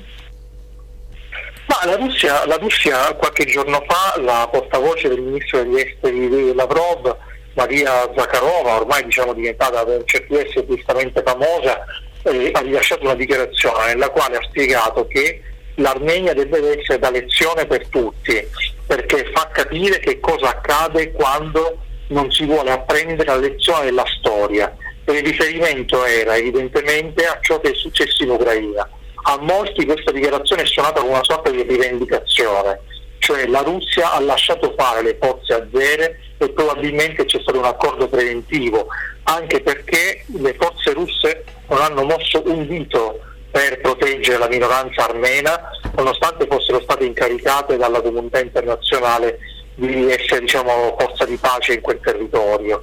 E tra l'altro aggiungo, ma qui siamo nel campo un po' dei, dei, dei, dei sospetti delle illazioni, ma qualche verifica siamo riusciti a farla, perché negli ultimi mesi eh, Mosca aveva avvicendato il personale russo eh, nel Nagorno-Karabakh, preferendo inviare un certo numero di militari eh, di religione islamica, eh, non più militari cristiani ortodossi. In quel contesto questa scelta ha avuto un significato molto preciso, perché sappiamo che l'Azerbaigian è un paese a maggioranza musulmana, gli armeni sono una minoranza cristiana, se tu mandi come forza di pace, inserisci all'interno di quella forza di pace un certo numero di soldati islamici e cominci lentamente ad abbandonare alle proprie sorti quella minoranza che avresti dovuto proteggere, stai dicendo in sostanza avete campo libero per completare il lavoro.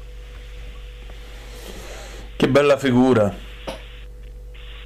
Che bella figura. E purtroppo sì, purtroppo sì, purtroppo sì, è scoraggiante per certi versi, però diciamo, l'Azerbaigian ha costruito questa operazione nel tempo attraverso una serie di operazioni diplomatico-commerciali che eh, lo pongono Baku in una posizione di forza e, e, soprattutto in questo momento. Noi non compriamo più gas dalla Russia, ma da qualche altra parte dobbiamo prenderlo. L'Azerbaigian è un grande fornitore di gas eh, per l'Europa, per quanto da quello che sappiamo una parte del gas a zero è importato dalla Russia e quindi diventa un po' il gioco delle tre carte. Però in ogni caso in questo momento l'Europa non può permettersi di condannare oltre misura l'Azerbaigian perché ci troveremmo in grandissima difficoltà energetica nel giro di poche settimane. Pensa se il Presidente Azzero dovesse decidere per qualche ragione di alzare il prezzo di queste forniture o per ragioni tecniche di abbassare la quantità di gas che può transitare dai gasdotti verso azeri verso l'Europa, che tipo di problema ci creerebbe nel momento in cui c'è anche una forte instabilità in Libia che è uno dei paesi dai quali noi compriamo, compriamo gas. E quindi si è creata nel tempo la condizione, diciamo la tempesta perfetta eh, per far pagare un prezzo salatissimo a questo piccolo gregge di 120.000 persone che sono la comunità cristiana più antica nel Caucaso e che rischia di sparire per sempre. Grazie Nello. Grazie a te, a presto. C'è un equilibrio tra tutte le cose. Luce e ombra. Bene e male. Non ci saranno più regole. Il popolo si sta sollevando. Se quell'equilibrio viene turbato, l'universo lo corregge. Ogni sabato, ore 16. Ogni domenica, ore 14. Il grande cinema. Movie Time con Vincent. Il mondo ha di nuovo bisogno di te, della tua magia. L'intrattenimento, l'azione, l'avventura. Movie Time, la magia del cinema. Dentro l'ignoto. Quella è la destinazione. Radio Libertà, vi aspettiamo. Direi che siamo alla resa dei conti.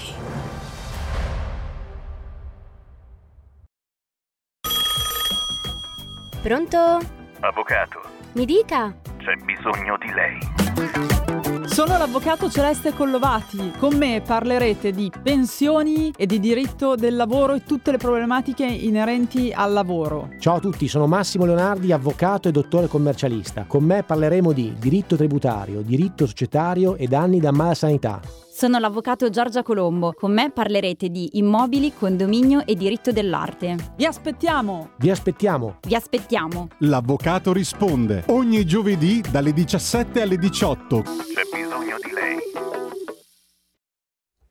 Radio Libertà, ridiamo subito la linea ad Antonino Danna per l'ultima parte di Zoom.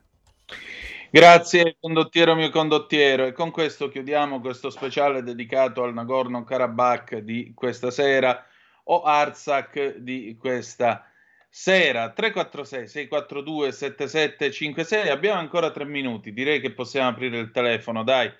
029294 7222 se volete intervenire se volete dire la vostra.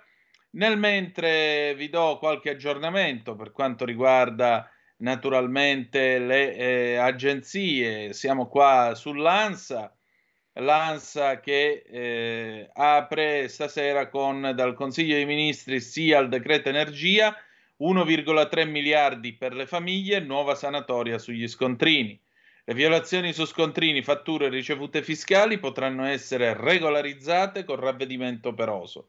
Verso un nuovo Consiglio dei Ministri mercoledì, l'esame della NADEF, la nota aggiuntiva al documento di economia e finanza, bonus per la luce, cresce col numero dei figli, arriva anche la copertura per le borse di studio universitarie. C'è una telefonata, pronto chi è là? Quella, sono io. Immenso, Manzoni, dici. Eh, no, te la butto lì così, tanto per... Sì. Chi era il principe, il principe di Karabakh? Chi era? Il principe di Karabakh, io so chi era il principe di Karabas, tutt'al più. Eh, chi Il era? gatto- Ma quello era il gatto con gli stivali. Eh, esatto, esatto, bravo. Basta, fine la battuta. Ciao. Ciao, Eh, anche insomma, torniamo a noi. Il Guinness eh, ha tolto il primato a Messner, non è lui il re degli 8000, lui ribatte sciocchezze. L'americano Edmund Wisters viene ora indicato come la prima persona ad aver scalato tutte le 14 cime, il lancio ANSA dell'85. Sofia Loren, eh, la divina Sofia Loren, per Sofia Loren buono il decorso post-operatorio. Da Ginevra le notizie sentite al telefono con una bella voce. A proposito di voce, Bruno Gentili una volta ha raccontato che i primi tempi in cui eh, venne assunto alla RAI e lo mandarono a fare il suo servizio di radiocronista, conobbe chiaramente Enzo, Cio- eh, sì, Enzo Ciotti, Sandro Ciotti. Una bella mattina, una bella domenica mattina, squilla il telefono, lui alza la cornetta mezzo rimbambito dal sonno e sente una voce roca che gli parla. E a un certo punto Bruno Gentili gli dice: Scusi, chi è?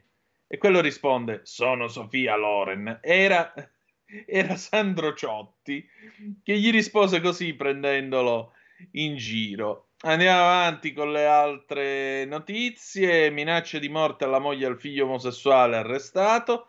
Federico Aldrovandi ucciso 18 anni fa, il povero Aldro, me lo ricordo. Rinascono cyberattacchi con le chiavette USB colpita l'Africa, operazione ancora aperto per Enrica Bonaccorti, tanti auguri. La Lagarde gela le borse, tassi alti finché serve. E poi sentiamo che cosa ne pensa Carlo Cambi già mercoledì con gli scorretti la mattina con Giulio Cainarca alle 9.30, mi raccomando. La BBC appunto eh, a migliaia scappano dal Nagorno-Karabakh per paura di pulizia etnica, c'è appunto un flusso incessante e crescente di armeni che eh, stanno lasciando dopo appunto eh, la conquista del Nagorno-Karabakh da parte dell'Azerbaigian la scorsa settimana o comunque l'assedio al Nagorno-Karabakh la scorsa settimana. C'è qui una notizia abbastanza curiosa, vedevo il titolo. Um, il, il, il presidente della Camera del Canada chiede scusa per aver, diciamo così, esaltato un veterano ucraino, però nazista. Il presidente della Camera del Canada, Anthony Rota, ha chiesto scusa per aver espresso il suo compiacimento nei confronti di un ucraino che aveva prestato il suo servizio in un'unità di nazisti durante la seconda guerra mondiale. Jaroslav Unka, 98 anni, era seduto nella galleria del Parlamento a Ottawa e ha avuto una standing ovation addirittura dopo che Rota ha detto che fosse un eroe nel corso di una visita della visita tenuta dal presidente ucraino Volodymyr Zelensky, il gruppo di ebrei CIJA che rappresenta appunto questi ebrei canadesi ha dichiarato di essere profondamente preoccupato del fatto che un veterano di una divisione nazista che aveva partecipato al genocidio degli ebrei venisse esaltato pubblicamente. Ha detto che la cosa non dovrà ripetersi più. Il primo ministro Justin, Trudeau, il bello, era eh, insieme a Zelensky al momento del fattaccio. eh, migliaia di ucraini hanno combattuto dal lato tedesco durante la guerra, ma milioni di essi hanno prestato servizio nell'armata rossa sovietica. In una dichiarazione il signor Rota, appunto il presidente della Camera canadese, ha dichiarato che il 22 settembre, nelle mie osservazioni al seguito, a seguito del discorso del presidente dell'Ucraina, ho riconosciuto un individuo su in galleria. Eh, successivamente ho ricevuto ulteriori informazioni sul suo conto e la cosa mi spinge a eh, deprecare la mia decisione appunto di ehm, additarlo come un eroe al pubblico. Rota ha detto che nessuno, inclusi i parlamentari e la delegazione ucraina, era a conoscenza della mia intenzione o del mio eh, gesto prima che io eh, lo compissi. Questa iniziativa è stata completamente mia. L'individuo in questione, peraltro, eh, veniva dal mio distretto elettorale e, e mi era stato segnalato poco prima dell'inizio della visita. In particolare voglio estendere le mie più profonde scuse alle comunità ebraiche del Canada e in tutto il mondo. Accetto la piena responsabilità per le mie azioni, ha aggiunto il presidente della Camera. Rispondendo alla sua dichiarazione, l'Associazione degli Ebrei, la CIJA, ha dichiarato apprezziamo la richiesta di scuse che il presidente della Camera ha presentato, è importante, diciamo così, eh, informarsi adeguatamente per assicurare, per far sì che non accadano più ulteriori inaccettabili incidenti. Nel frattempo si sono fatte le 19, 34 e 37 secondi di questo lunedì 25 di settembre. Io direi che eh, a questo punto possiamo chiudere la nostra trasmissione dando spazio, come ogni lunedì, all'avvocato Claudio De Filippi e il suo A Domanda Risponde. Seguirà poi eh, qui Parlamento con Andrea eh, Giaccone e in particolare eh, chiudiamo con una canzone di, della Plastic Ono Band Give Peace a Chance del 1969. Grazie per essere stati con noi, ci si ritrova domani alle 18.05 trattabili sulle magiche, magiche, magiche onde di Radio Libertà. E ricordate che malgrado tutto, the best is yet to come, il meglio deve ancora venire. Vi ha parlato Antonino Danna. Buonasera. Eh, cause e controcause. In ultimo, una tregua o una pace fiscale, questa sembra una guerra. Radioascoltatori, buongiorno. Avvocato Claudio De Filippi, Foro di Milano. Come sempre ci ispiriamo a un pezzo della scorsa settimana, in realtà il pezzo è uscito proprio eh, stamani su Il Giornale. In un articolo in in, intitolato Il 97% dei comuni non collabora alla caccia agli evasori, il giornalista Felice Manti, che spesso diciamo citiamo perché eh, uno dei pochi giornalisti che si è specializzato anche e non solo ovviamente in materia tasse e ne fa ovviamente una, una, un argomento principale tra i suoi argomenti per quanto concerne oltre alle revisioni penali per quanto riguarda anche Rosa Olindo Bazzi e altri casi. Quindi fondamentalmente in un giornale come quello del giornale fuori dal coro si affrontano i problemi che i contribuenti affrontano tutti i giorni. E in questo articolo di stamani sul giornale, che si può, può verificare anche online, eh, il giornalista fa un po' un resoconto di quello che è la situazione attuale. Orbene, a parte il fatto che i comuni non collaborino su questa materia delle segnalazioni degli evasori, eccetera, eccetera, la questione importante è che viene segnalata nell'ambito del testo è che eh, la rottamazione quater, come abbiamo sempre riferito, viene, viene definita da molti commercialisti, come riferisce il giornalista, una materia spinosa perché è partita questa rottamazione quater con, con rate molto alte, quindi 10% di tutto quello che rappresenta il eh, montante residuo, per esempio se un contribuente Se un contribuente ha un debito fiscale di un milione di euro, il eh, risparmio sarà più o meno di 500 mila euro, più o meno di 50%, sia dal 40, 45 al 50%, quindi il contribuente stesso dovrà pagare eh, una cifra di 500 mila euro come rottamazione. La rata del 31 di ottobre sarà una rata di 50 mila euro per cui il contribuente si trova a dover pagare una rata di 50.000 euro il 31 di ottobre, una rata di 50.000 euro il 30 di novembre e una rata di 25.000 euro il 30 di marzo. Diciamo che mh, mm, la situazione è mh, mm, già così come delineata caotica quantomeno. È molto difficile che il contribuente riesca, non tutti hanno un milione di euro ovviamente, eh, ma eh, il caso è chiaro nel momento in cui ci sono cifre rilevanti e non sono cifre minime, il contribuente non riesce a pagare due rate dal 10% in due mesi successivi eh, a distanza di un mese.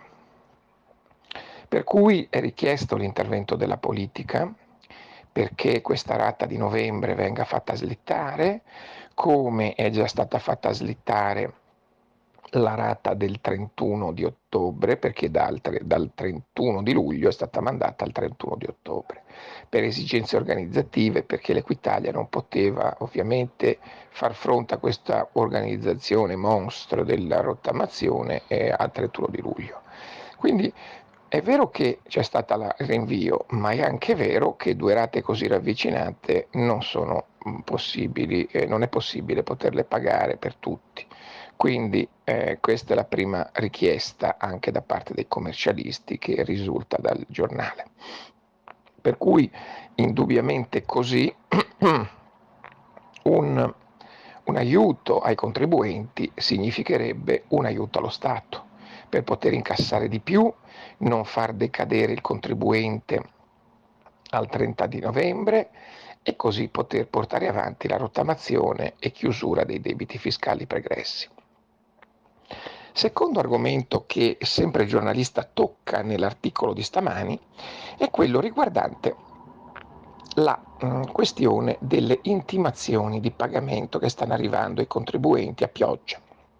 Diciamo intimazioni pazze o comunque intimazioni impugnabili. Perché l'Equitalia che cosa fa?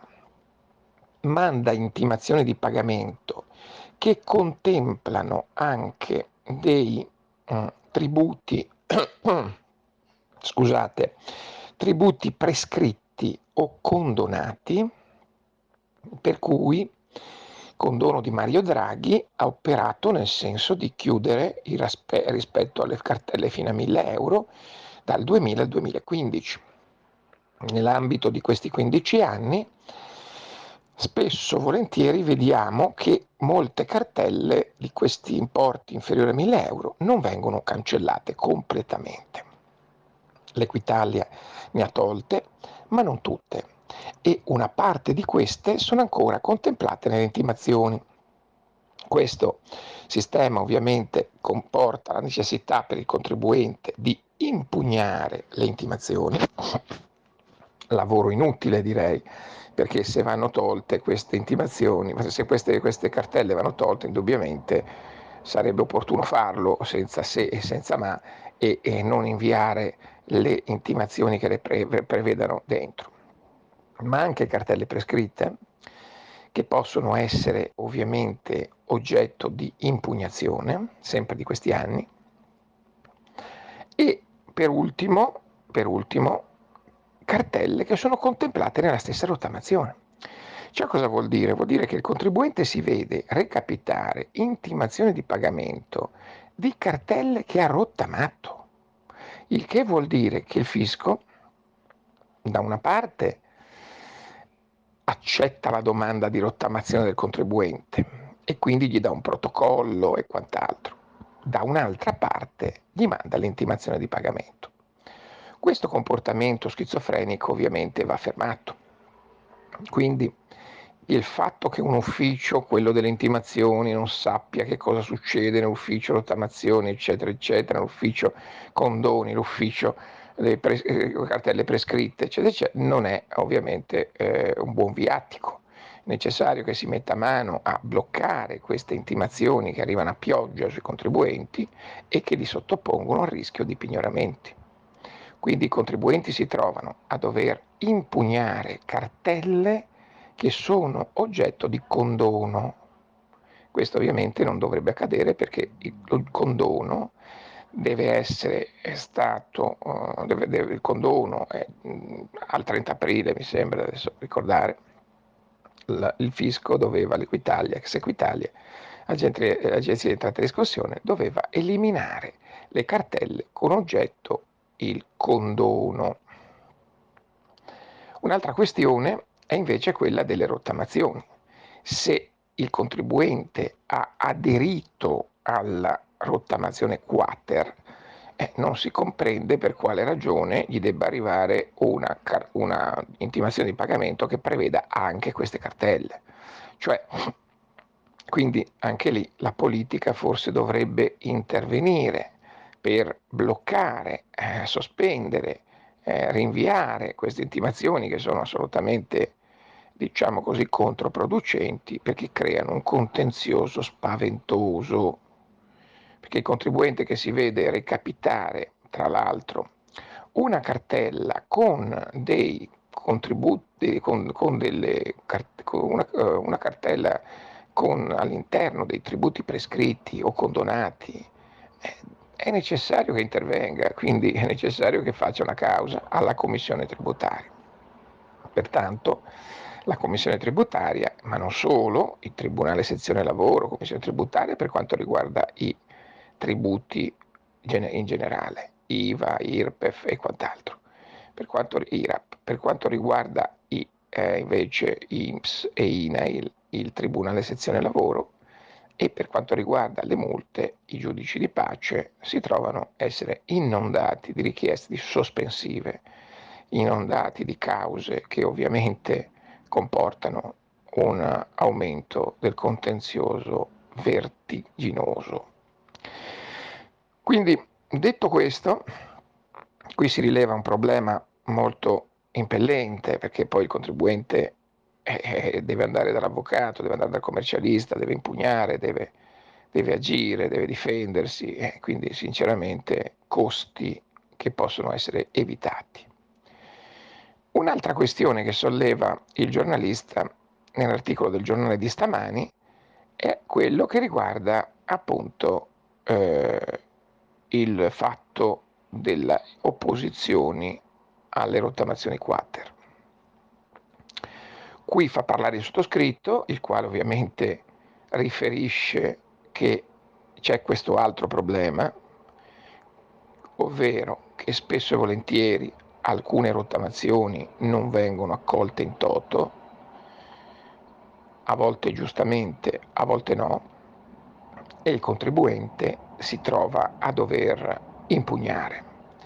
E nell'ambito delle rottamazioni accolte, ecco sempre lo stesso problema di prima, ma sotto un altro punto di vista, si trova che il fisco annovera delle cartelle condonate che fa pagare al 50% come, con, come rottamazione.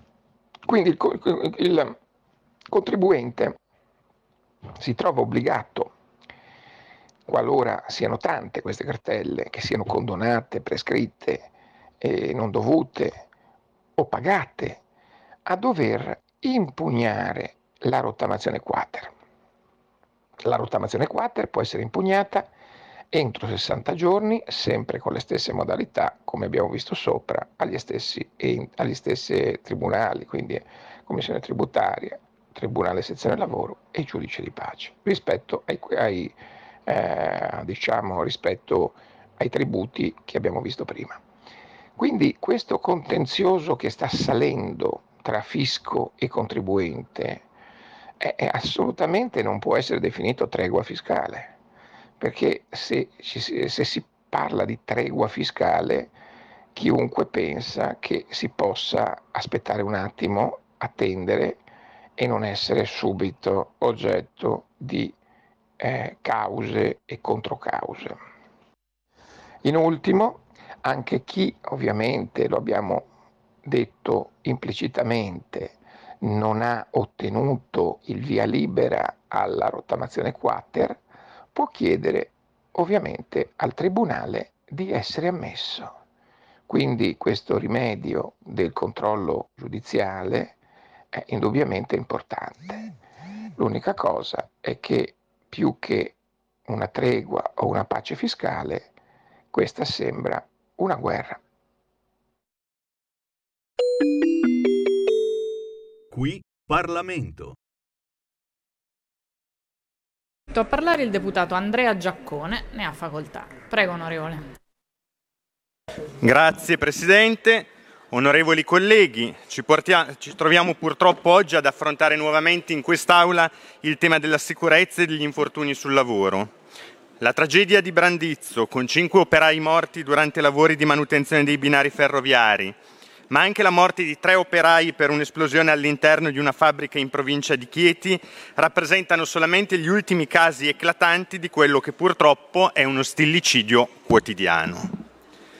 I dati del 2023 ci parlano di 559 vittime fino a luglio, delle quali 430 sui luoghi di lavoro e 129 durante il trasferimento verso il luogo di lavoro. Parliamo quindi di una media di 80 decessi al mese, ai quali si aggiungono quasi 345.000 denunce di infortunio, come riferiscono i dati dell'INAIL. E la situazione nel 2022 non era più rassicurante con un dato di 1090 infortuni mortali sul lavoro. Il fenomeno degli incidenti sul lavoro dal punto di vista statistico è condizionato dall'andamento economico. Gli incidenti tendono a ridursi quando la produzione rallenta e diminuiscono le ore lavorate, mentre tornano a crescere con la ripresa. Questa connessione tra andamento della produzione e infortuni dimostra che nonostante i grandi passi avanti fatti negli anni in materia di normativa sulla salute e sulla sicurezza dei luoghi di lavoro, siamo ancora lontani dall'ottenere risultati risolutivi. Diverse sono le cause degli infortuni sul lavoro e se ne potrebbe discutere all'infinito. In alcuni casi mancanza di formazione, in altri eccesso di sicurezza quando il lavorare in condizione di insicurezza diventa prassi.